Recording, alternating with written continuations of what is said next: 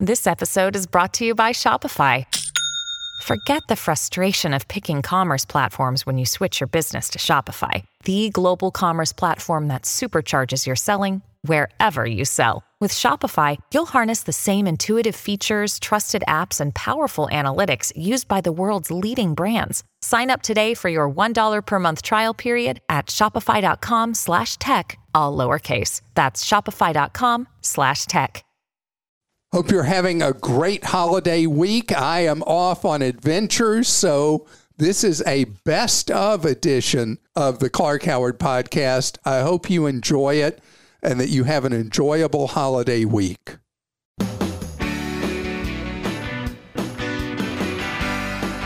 It's great to have you here on the Clark Howard Show, where our mission is to serve you and empower you so you make better financial decisions in your life.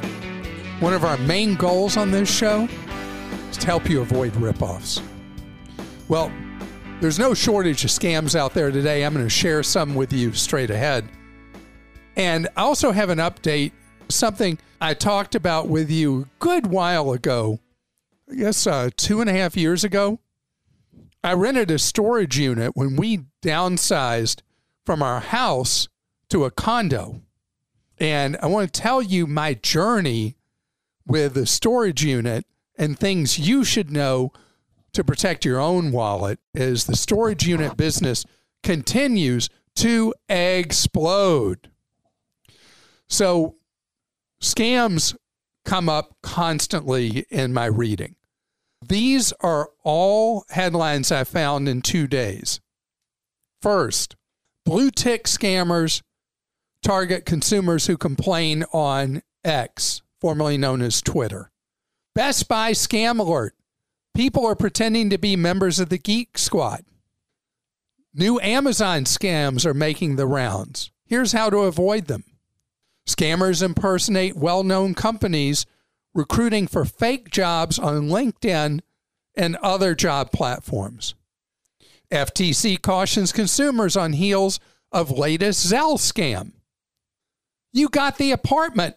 Spot rental listing scams before you pay. And the losses consumers report, only the ones they report, 9 billion last year. I'm sure it's many times 9 billion dollars people are losing to scamsters because people don't even know who or where to complain. These scams all have a common theme that will become clear is I give some of these examples some more meat. They all involve somebody impersonating someone else, hiding behind a wall of technology through social media, websites, emails, texts, phone calls, where you're never face to face with the individual or individuals involved in scamming you out of your money. They will usually create potentially a sense of urgency and will appeal either to fear or to greed most often. But sometimes it's just straight out simple fraud. And here's an example starting with the very first one I mentioned, and that's the blue tick scam.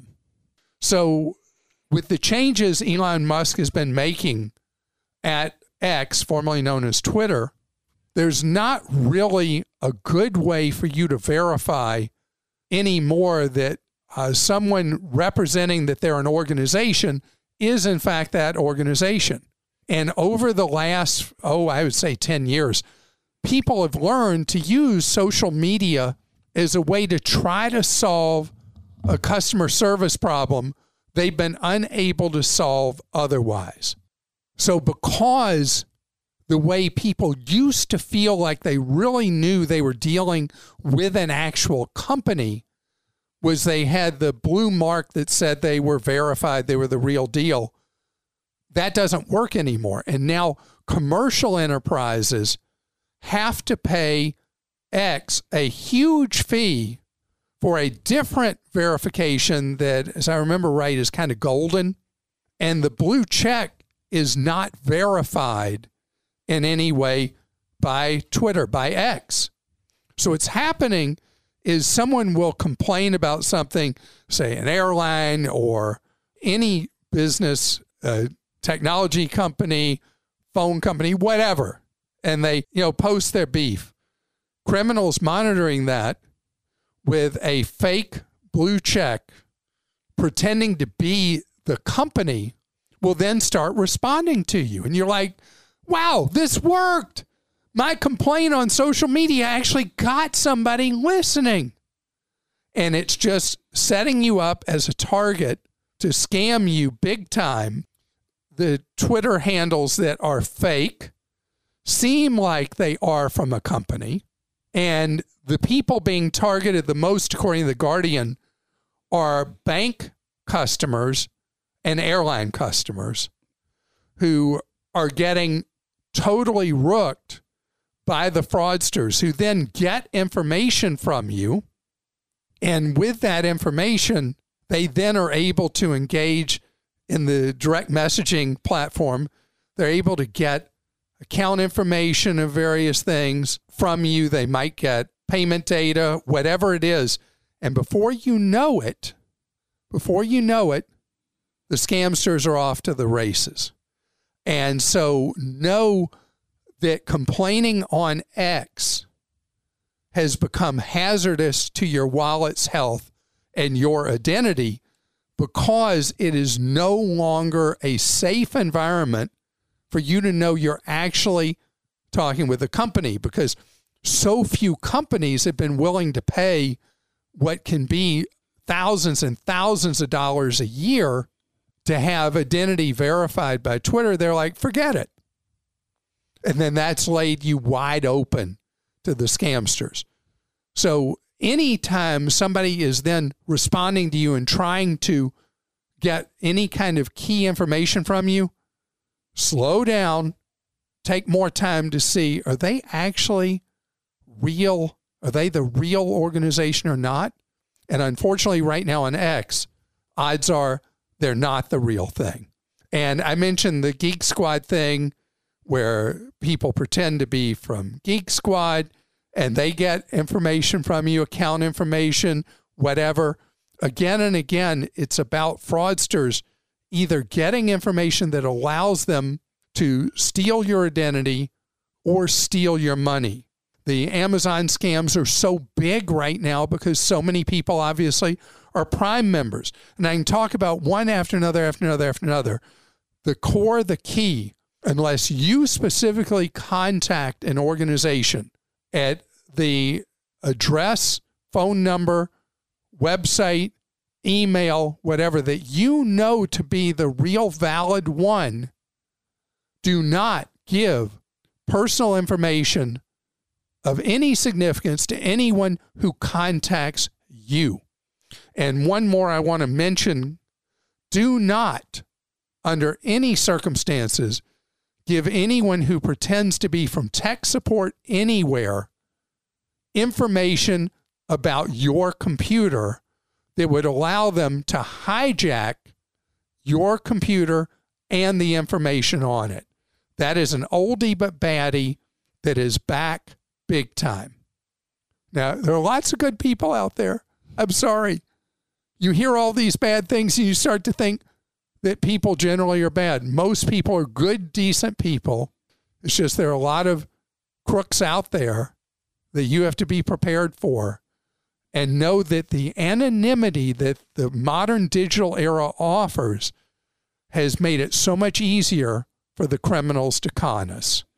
Grace? Hello, hello. And I'll mention again, Christa is out this week, so Grace is here. We have a question here from Rick in Arizona. It seems every time I turn around, I get a small charge for data storage. iCloud this, Dropbox that, Google, Microsoft, Apple. Are all of these needed? What do you recommend for data storage? So this is uh, death of your wallet by a thousand cuts. Is if you look at your credit card statement or checking account statement, you see these debits again and again, month after month for Google Cloud Service and Apple Storage and uh, one after another after another, you end up with a lot of money going out the door. And there are actually within limits some free cloud storage options and we have a list at clark.com but my favorite favorite is whether you use cloud storage or not that you also have an ssd drive you know what that means grace No. well, you see, you know what a hard drive, portable hard drive is. Well, now there are these much more advanced SSD drives that are teensy tiny. They're about the size or smaller of a typical smartphone, and they can store massive amounts of data on them, and they're portable, and you have them. So even if you use cloud storage, also it's really so simple to have a portable SSD drive. It's something I like for you to update maybe once a month, unless it's a business environment where people should back up every day. You want to back up data. Let's say a hacker and ransomware thing locks down your computer. If at a business you're storing things on an SSD, you have a daily as a closeout every day. You have daily backup that goes in a firebox or in a safe. You want to have more than just cloud storage. And as far as the cloud storage costs, again, go look at our article at clark.com for ways to reduce that cost. This one is from Juanita in Florida. I recently purchased a car in April 2023. It's now late August and I'm no longer in like with this car. I would like to trade it in to get another one, but I will be so upside down. I do not know where to start. Can you give me any advice on how to go about trading my current vehicle to get another one? What's the best way to get some overage for the trading vehicle? Thank you, Uncle Clark. So, Juanita, first things first, you're not going to like this. It's best for you since you're already in this vehicle. You're going to be horribly upside down to get out of it. Uh, just look at it as transportation and ride it through. You know, it's very common that people will get a vehicle and later it's being like, wow, I thought that was a good idea. I hate this thing. But the consequences of ditching one you bought months ago is so brutal financially that I don't recommend you go into something where you're doing what they call a roll in, where you're rolling in the amount you're upside down into a new loan where you have enormous, what's known as negative equity, where you owe far, far more than what the vehicle is worth. So I would discourage you from trading in the one you've got on such short cycle and suffer through it because your wallet will benefit so much more from you just riding through with this thing you don't like. Matt in Pennsylvania. I know you say never to get a whole life insurance for kids. Okay, we already have these for our two kids since they were little. They're 19 and 21 now. We have $10,000 policy and pay about $35 a year per policy. Do we keep this? What do we do? So, what I would recommend, they're now emerging into adulthood. The 19 and 21 year old, soon as they may already be in the workplace, they may still be in education, maybe college or training. When they go into a workplace and they have demonstrable income, that would be when they should buy a level term insurance policy. The $10,000 policy, once somebody's working, that's not going to be adequate for replacement income for survivors. I mean, you know, you don't even have to buy insurance when they first start working. I mean, the purpose of insurance is to provide for those left behind. The policies that are pushed so much to parents of newborns are generally referred to often as burial policies. The visceral fear a parent has that their child may die young and the tragedy of that and the worry about making sure you could provide a good funeral and burial and things like that for your child is what's led to this thing of buying these life insurance policies on kids. And the purpose of life insurance is not for that. The purpose of life insurance is for those left behind so they have money to live on. So, what do you do about these $10,000 policies? You've had them since they were tiny. The policies don't pay a lot at 10,000. The premiums are not a lot, uh, $35 a year. I mean, you can do whatever you want to with those. You can just dump them or you can keep paying or have the kids start paying $35 a year. I I mean, it's it's not enough money to really fuss about either way. But you start thinking about when you look for somebody who's really young buying a level term insurance policy, the premiums involved for massive coverage are teensy, teensy tiny. As I go on and on about this, I feel like I'm filibustering because I'm trying to think what to do. The need for life insurance for the 19 and 21 year old really is when they're done with their educational cycle and they're bringing home a regular paycheck and they have someone significant in their life, kids, a spouse, something like that, where it becomes important to provide replacement of income for those family members. That's really when the rubber meets the road and the right time to buy a life insurance policy that each of those kids would have and own. And so the child life insurance policies, I despise them. Coming ahead, I want to talk about something that is growing like rabbits, and that storage facilities everywhere you look. What's that all about? And what do you and I need to know about them? I had never had a storage unit until we moved a few years ago from a big house to a fairly small condo. So we had a house worth of possessions. We went through months of culling the herd, giving things away to charity, selling things, giving things away to family members. And I remember we had this long hallway leading to the garage of our house and we had signs along the hallway. This goes to Goodwill. This goes to whichever of our kids. You know, this we're selling.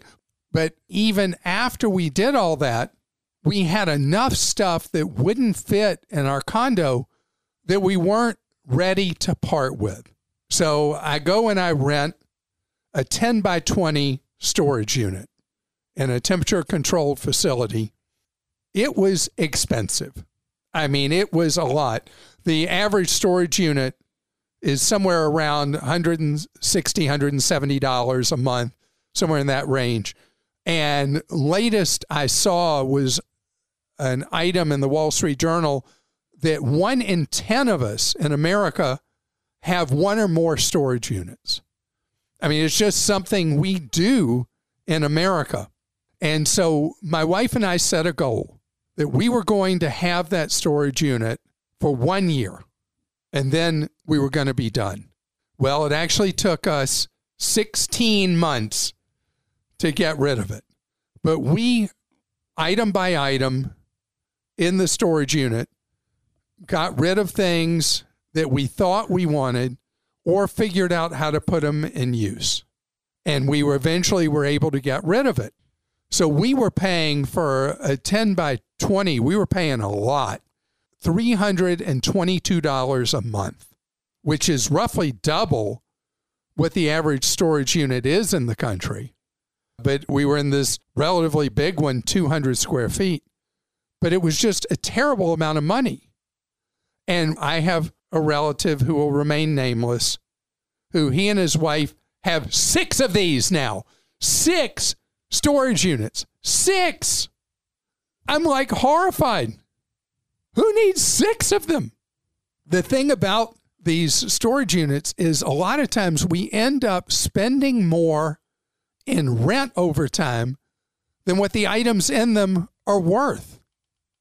And nobody else in the world does this with having storage units everywhere. I mean, you look, you drive down any commercial corridor and you see them one after another after another. Some of them look pretty fancy now, some of them look kind of down and out. but they're there. It's because we have more retail space per person by far than any country on earth. We Americans love to shop. Love to shop. We're not great savers in America, but we're good shoppers. And so we end up with things that we find we can't part with. Now, there are great circumstances why you would have a storage unit. You're relocating. A lot of times, somebody may have lost a job or they may have gone through a divorce and they're living with a relative or living with a friend and they have their possessions and they have to store them somewhere. And that is hopefully a temporary phenomenon until you get back on your feet. But when that unit is needed year after year after year after year, the question is is it really needed? Or are we married to our possessions that we don't seem to have a need for in our lives, but we're unable to give it up? So I failed. I didn't get out of that thing in the 12 months. Like I said, it took a few more months, but we're out. And it turned out if we had really thought it through, we never would have needed it in the first place.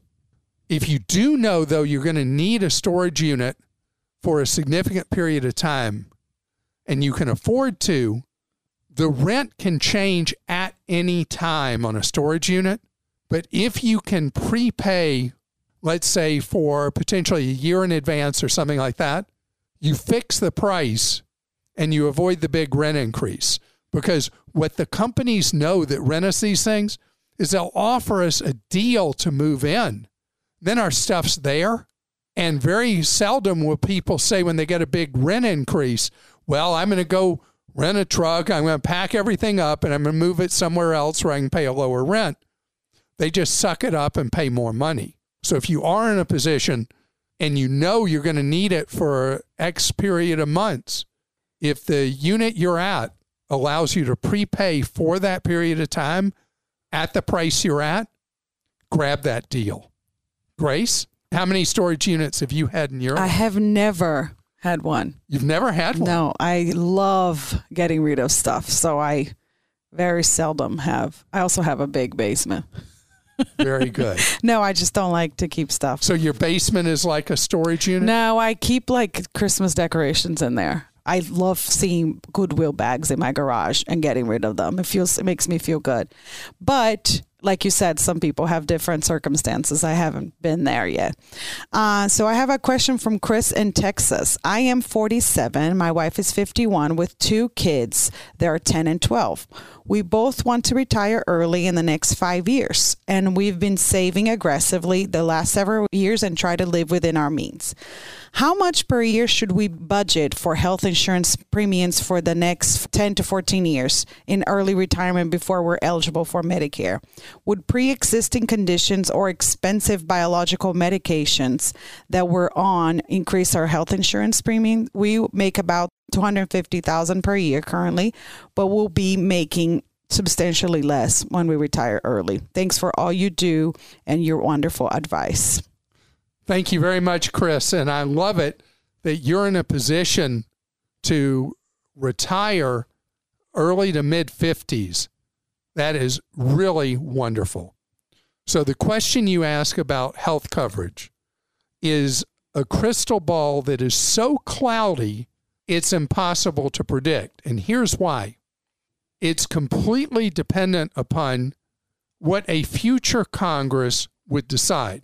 Right now, you mentioned in retirement, you'll have substantially lower income, which will qualify you on the healthcare exchange at healthcare.gov for very heavy subsidies for premiums for health insurance for just the next couple of years, but you're still working in that time period. We have no idea how health coverage is going to work later this decade or end of the 30s. There's not even a good educated guess as to what it will cost you for health coverage. So I have just the craziest suggestions, Chris. Number one, the whole idea of quitting work cold turkey is something a lot of people love doing, but you may find that that it wouldn't be the worst thing possible to work somewhere part-time where part-time workers qualify for health coverage. That that way you bring in just a little bit of income and you don't have the big question mark about how healthcare coverage is going to work. There are a number of employers as we live in an era where we're an aging population, it's not as easy for employers to find workers, that more and more places offer these benefits and a variety of benefits to part timers that used to be reserved just for full timers. But there is no possibility of me being able to give you what that figure is going to be. By today's standards, you'd have to figure that without the subsidies, that the healthcare premiums you're looking at a few thousand dollars a month for healthcare premiums.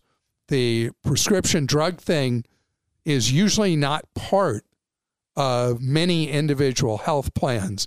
So prescriptions, you're left trying to shop around in the marketplace so often when you are just an individual or a family looking for prescription drugs. That's a lot. Okay. I have one here from Ron in Michigan. I have an iMac late 2013. The computer works perfectly. However, wait a minute. Wait a minute. wait a minute. You have a computer from prehistoric times? Your Mac from 2013 yeah. is still cooking? I love it. You know, this is like when the car companies show the reliability of their vehicles, showing somebody who's got, you know, a million miles on their vehicle or whatever. Wow. Yeah. That's impressive, Ron. okay. Yeah. I thought I was rocking. I have an iPad from 2017 that works great. Oh, well, my kid plays with it. Anyways, from Ron. The computer works perfectly. However, I just became aware that both Safari and Google Chrome are no longer current. It seems Apple will no longer support uh, Mac operating system upgrades, upgrades, from that yeah. long ago. Right. I use this computer for my financial Ooh. and retirement accounts. Is there anything I can do here? I'm concerned about using an old version of Safari, especially when I'm logging into my retirement account. Uh, like you, I'm one to use things until they are no longer usable. My Mac still works great seems like a waste to throw it aside. Please help. So, Ron, this would be a case where I'm actually going to ask you to open up your wallet. You can get on sale a new MacBook Air for often on sale for like $799, somewhere in that range, 700s.